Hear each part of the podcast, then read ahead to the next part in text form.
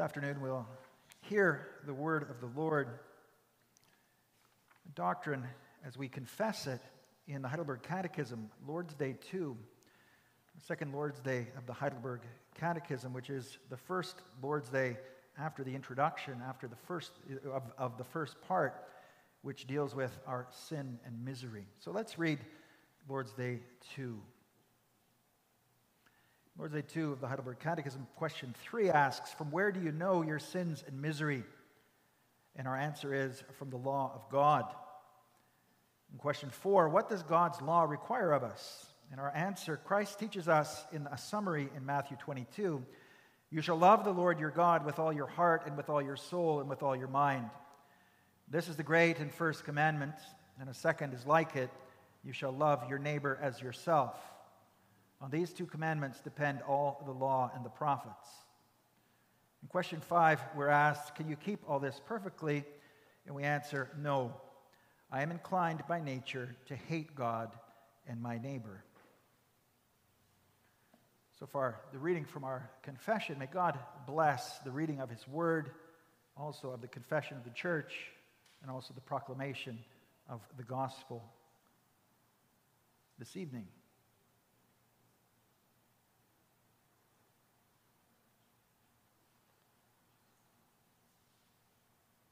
One moment.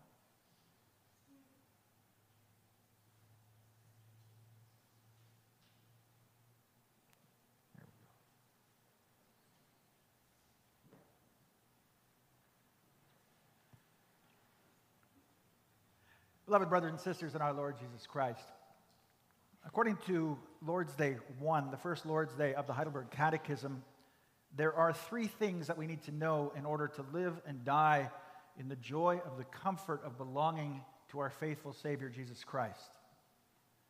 And the first thing we need to know is our sin and misery. The second is how we are to be delivered from our sin and misery. And the third is how we are to be thankful to God for our deliverance. And that first part of the catechism, this first part, which we're beginning to look at this afternoon, speaks to that first thing we need to know, which is sin and misery. Now, these are not pleasant topics to discuss or to spend time thinking about. But it's vital that we do just that. Because we human beings are masters of self deception.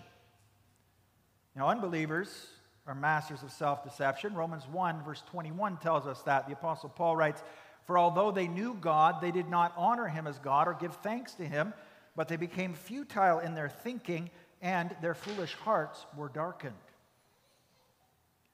And when it comes to the most important knowledge of all, the knowledge of God, unless we are made alive by God Himself, we would continue to deceive ourselves about Him. We would know Him, yes, but at the same time, we would deny Him, deny that knowledge, suppress that truth, deceive ourselves about Him, about His existence, and about the demands that He makes on our lives. Now, as God's people, our hearts and our minds have been given understanding. So we no longer live in this self deceit about these more, most important aspects of life. But at the same time, we're still good even as believers, we're still good at deceiving ourselves about certain things in other important ways. Because we still have to deal with that old sinful nature, which isn't completely eradicated, which isn't completely taken away from us, even as we are united to Christ by faith. And two of the ways that we most easily, most clearly deceive ourselves are in the areas of our sin and our misery. And so we need to be reminded of our sin regularly because it's so easy for us to get comfortable with it. Or if not comfortable, at the very least, not take it as seriously as we should and not struggle against it as we should. And that's one of the reasons why we read the law every Sunday. It's very important. We, And when we arrive at the third part of our catechism, we'll also hear about the law as the rule of thankfulness, which is another important reason why we read the, the law every Sunday. But this means that every Sunday in our Sunday worship, we are led back to Jesus Christ and we are led back to the cross. And in order for us to seek Christ, we need to be motivated to do so. In order for us to want to seek Christ, to desire to seek Christ, we need to have that motivation. Only a correct understanding of sin will lead us to truly seek that Savior. I'm sure some of you are familiar with a man named Ray Comfort. Now, we differ with Mr. Comfort in several important areas theologically. Uh, but one thing that he does well is that he uses the law of God when he's speaking to unbelievers in his, in his work of evangelism. And so some of you, I'm sure, will know his open, opening line. He says, he walks up to somebody on the street, or he's got people gathered around him, and he says, So, do you believe that you're a good person? And the unbeliever, generally deceived, will give a, a hearty yes to that question. Yeah, of course I believe I'm a good person. Because after all, who doesn't want to believe that he or she is deep down at bottom a good person? When all is said and done, I've never done those really bad things that all of these other people have done. I lead a normal life. Yeah, I think I'm a good person. So, Mr. Comfort, after receiving that response, he goes on to ask a series of questions. He asks, Have you ever told a lie? Or have you ever stolen anything? Have you ever looked at another person with lust? And then, when the person inevitably admits, Yes, I have told, I have told a lie and, and I have stolen things, and yes, I have looked at another person with lust, then Mr. Comfort asks the same question once again that he began with, and that is So, do you still think you're a good person? And so the person is led to think, led to examine whether or not he really is a good person or not. And that's important because we live in a society in which the idea, the concept, or the existence of sin has been completely forgotten, largely forgotten, or at best minimized and marginalized. What happens instead of sin is now many people make mistakes, many people make bad choices. But very few people, it seems, actually sin anymore. And so to use the law in this way when talking to unbelievers makes perfect sense. And it's a great way to lead towards an introduction of our Savior. Because in order to know Him, we first have to know our sin and misery. So, what is sin, really? In another one of the Reformed confessions, the Westminster Shorter Catechism defines sin very simply in this way Sin is any want or lack of conformity unto or transgression of the law of God. So, a lack of conformity with the law of God or a transgression of the law of God. And there are many words used to describe sin in the Bible. And the first is the Greek word for sin, which is hamartia, and it can be translated as missing the mark. It's like an archer who's aiming at the target but the arrow goes astray.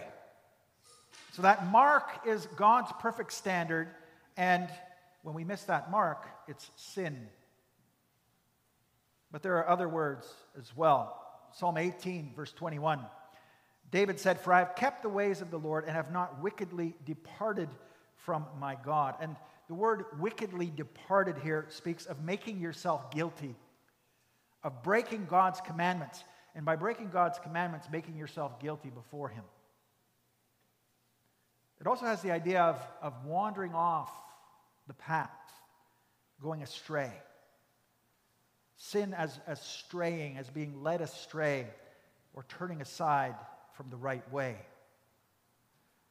Now, sin is also described in the Bible as rebellion against God. It's described as trespassing, as evil, as lawlessness, as a lack of respect for God, as impiety. And so there are a lot of nuances for the words that are used to describe sin in the Bible, in the Old Testament and the New Testament. A study of these words can help us to understand the seriousness of sin. Sins can be, be deliberate. They're called in the Old Testament sins committed with a high hand. They can be sins of weakness. But regardless of what leads us to sin, regardless of the comparative seriousness of our sins, all sin makes us guilty before the perfectly holy God. And all sin is offensive to him. Even the smallest of sins, as we think of sins, renders us guilty before him and worthy of becoming the rightful objects of his punishment, of his wrath. And you can see in the Sermon on the Mount, for example, that sin goes much deeper than merely outward physical actions. Sin is a matter of the heart. It finds its source in the heart and it's expressed in the heart. And there are sins that are more serious and there are sins that are less serious. It's clearly a more serious offense to be a murderer who literally, physically takes the life of another person than to be a murderer in the sense of someone who goes around destroying other people's reputations, the honor of our neighbor. But regardless of what we think personally about the seriousness of a particular sin, speaking an unkind word about our neighbor, gossiping about our neighbor, spreading rumors, or even speaking the truth when it, when it hurts our neighbor, is every bit as serious as taking a knife and stabbing someone to death. In James 2, verse 10, James says this He says, For whoever keeps the whole law but fails in one point has become accountable for all of it. For he who said, Do not commit adultery, also said, Do not murder. If you do not commit adultery but do murder, you have become a transgressor of the law. For whoever keeps the whole law but fails in one point has become accountable for all of it. For he who said, Do not commit adultery, also said, Do not murder. If you do not commit adultery but do murder, you have become a transgressor of the law. Now, all of this makes it very clear that sin is a very serious problem. And it's a problem for even the most holy among us. It's an offense before God. It makes us guilty before Him. It is rebellion against Him. It stains us.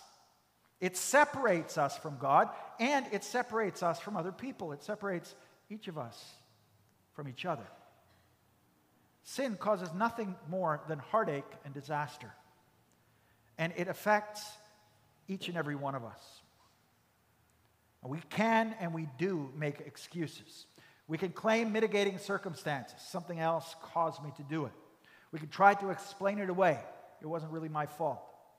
But the fact is, each and every one of us, from the youngest person here on up to the oldest, is guilty of sins that make us all worthy of death, according to God's justice system. And from where do we know our sin? We know it from the law of God. In Romans 7, verse 7, the Apostle Paul says, Yet if it had not been for the law, I would not have known sin. For I would not have known what it is to covet if the law had not said, You shall not covet. And why is that? It's because covetousness comes to us as naturally as eating and drinking and breathing. Unless we're given sight by God, we won't see, we won't understand covetousness for what it is, really. And God uses His law to show us our sin. And so when we hear, You shall have no other gods before me, we're reminded of the fact that the Lord our God brooks no competition. And we're reminded of the times when we have, in fact, put other things in front of Him in our lives. When we hear, honor your father and your mother, we're reminded of the authorities that God has set over us and of the times when we haven't shown sufficient respect and deference and obedience to our authorities. When we hear, you shall not bear false witness against your neighbor, we're reminded of what we've done when we've used words to tear our neighbor down instead of building our neighbor up. And we need to be reminded of all of these things. Because it's very easy for us to say, I'm really not all that bad. Knowing because we're Christians that we are sinners, but at the same time minimizing the seriousness of our sin, the sinfulness of sin. There was a Puritan author named Ralph Venning who wrote a book called The Sinfulness of Sin. Because it's all too easy for us to, to make our own sins out to be something less than what they are, even while we make more of other people's sins, especially their sins against us, than what they are. We make excuses, we justify ourselves, and we easily make sin out to be something less than what it is. And so we hear that law every Sunday. We're reminded of the holiness, the perfection of God, His absolutely perfect standard. And again, we're reminded of our position in relation to Him and the fact that what we need most of all is a Savior.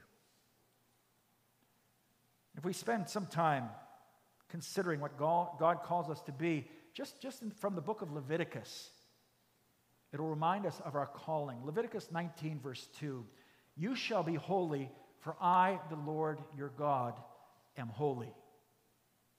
Leviticus 20, verse 7 Consecrate yourselves, therefore, and be holy, for I am the Lord your God. Leviticus 20, verse 26 You shall be holy to me, for I, the Lord, am holy and have separated you from the peoples that you should be mine. Leviticus 22, verse 32 And you shall not profane my holy name, that I may be sanctified, made holy, glorified as holy among the people, among the people of Israel.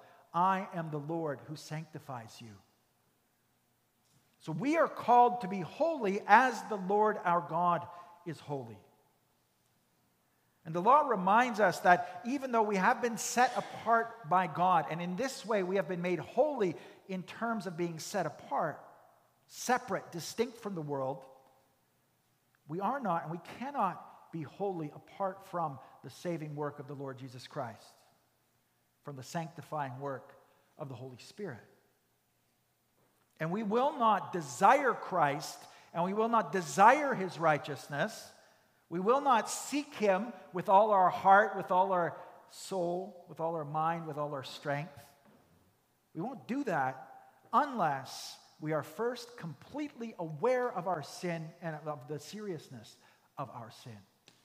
We need Jesus Christ desperately. And so, the first thing that we learn from the law of God is the reality of sin and the nature of sin. But there's also another lesson that we learn from the law, and that involves the word misery. Now, according to one online dictionary that I consulted, misery means wretchedness of condition or circumstances, distress or suffering caused by need, privation, or poverty. Privation is a lack of something. Great mental or emotional distress, extreme unhappiness, a cause or source of distress. When we think about misery, what is it that we often think about? What is, what, what is it that the world thinks about? It's often that, that distress or suffering caused by need, privation, or poverty that comes to mind first of all. Now, some of you may have heard of something called the misery index. Now, the misery index is an economic indicator. It was created by an economist named Arthur Okun. And what he did was he calculated this misery index, adding the unemployment rate to the rate of inflation. And so the misery index is used to calculate the, the level of misery in a nation. It's based on the assumption that a higher rate of unemployment and a worsening condition of inflation create economic and social costs for a country. So the employment is going up, inflation is going up, and misery goes up.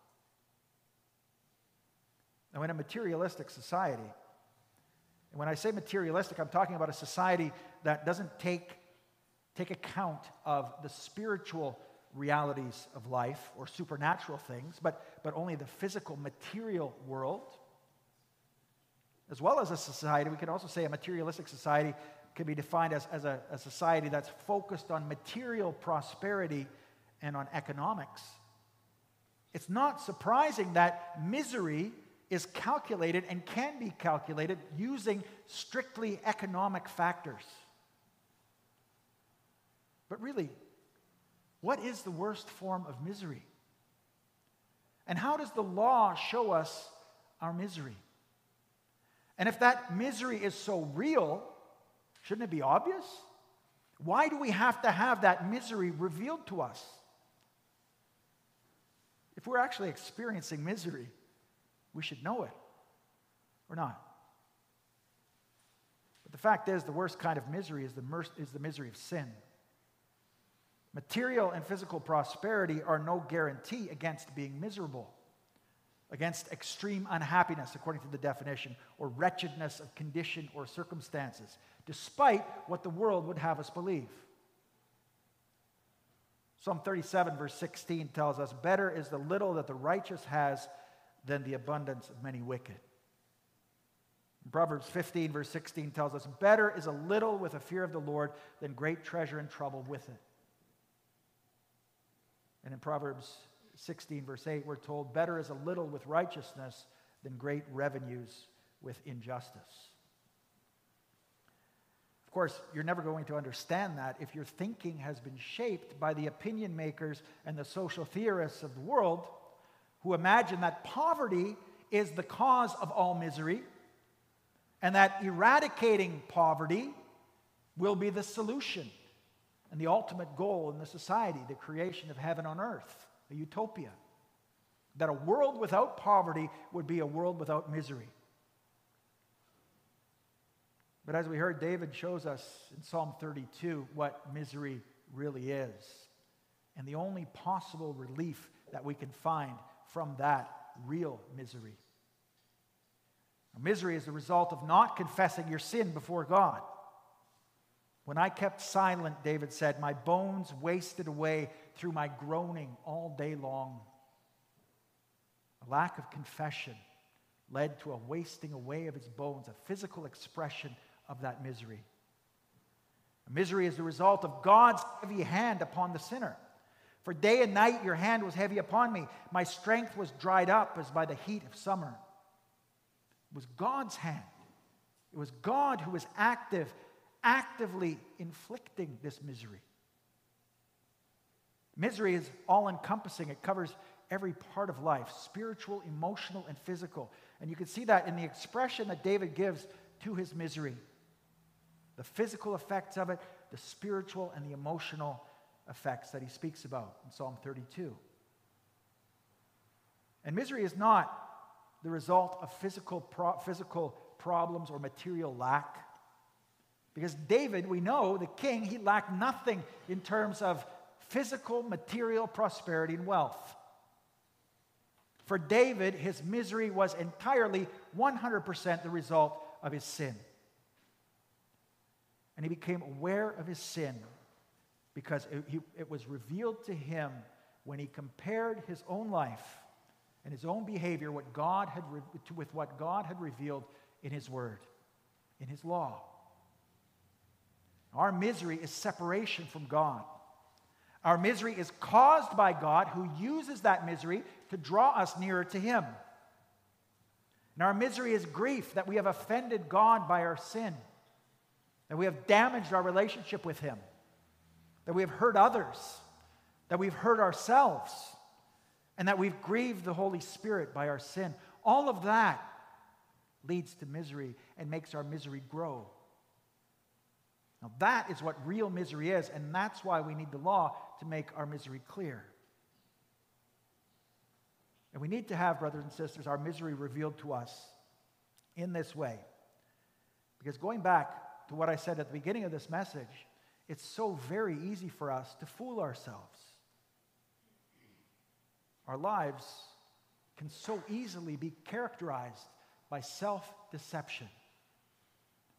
We see it in the world around us, and unfortunately, all too often, we see it within ourselves. Unconfessed, unforgiven sin leads to misery. But when you're anesthetized against that misery, by the trappings of this world, you might not even realize it. So, when we're feeling down, when we're struggling, what do we do? We work to cover that up. We work to drown our sorrows, as they say. And we may do that with drugs or alcohol, but you don't have to be a drug addict or an alcoholic to keep your misery hidden even from yourself. You can hide your misery by immersing yourself in any one of the distractions that the world has to offer. Distractions that keep us from truly, completely knowing ourselves, from truly and sincerely reflecting on ourselves, from doing that vital work of self examination that we need to do. And that's where the law comes in. Why do we need the law to show us our misery? It's because we need God's wisdom. We need the work of the Holy Spirit within us so that we can have a real knowledge of ourselves and we can have a real knowledge of God. And we need that knowledge in order to truly understand how much we need Jesus Christ. Because we need to know our sins and misery in order to truly understand the blessings that David spoke about in Psalm 32. The blessing of having our transgression forgiven, of having our sin covered. Blessed is the man against whom the Lord counts no iniquity, and in whose spirit there is no deceit. To know that blessing, to know the riches of that blessing and what it means, we need to understand our sin and misery. Now, it may seem easier for us to avoid this whole misery thing and, and remain blissfully unaware of it, that there is a problem. We may actually, in thinking about the way that we do evangelism, we may want to avoid this whole sin and misery thing and, and preach a positive message. But the thing is, we can't get to the positive message unless we start with the sin and misery because unless we know our sins and misery, we will not be saved because we won't see the necessity of salvation in the first place. And that's the condition that a large part of our world is in. A large part of our nation is in this, a large part of our community is in this position. Not being aware of sin and the need for salvation. And that's why the law is such an important tool in leading people to Christ. But it's not just vital for unbelievers. It's not just vital in our work of mission, in our work of evangelism. It's also vital for us personally as members of Christ's church. And we need to be reminded again and again and again and again because we have this tendency of being so dull of hearing and of, of turning it off when we, when we hear it again and forgetting we, have, we become dull of hearing, as the author of Hebrews says, about our need for Christ and our need to continue to seek Him all throughout our lives. And so we don't ignore the law. We don't minimize the law. We don't look at the law as being something from the Old Testament that we, as New Testament, New Covenant believers, don't have to worry about, that we know that we're no longer under the law, but under grace. The law leads us to Christ. And only if we know Christ, brothers and sisters, can we hear what David says in Psalm 32, verse 11. And can we read those words and confess those words and sing those words with joy? Be glad in the Lord and rejoice, O righteous, and shout for joy, all you upright in heart. Because real joy can only follow real, genuine sorrow. Real sorrow can only come to us when we really know our sin and misery. And knowledge of our sin and misery can only come through the knowledge that God's law gives to us. Amen.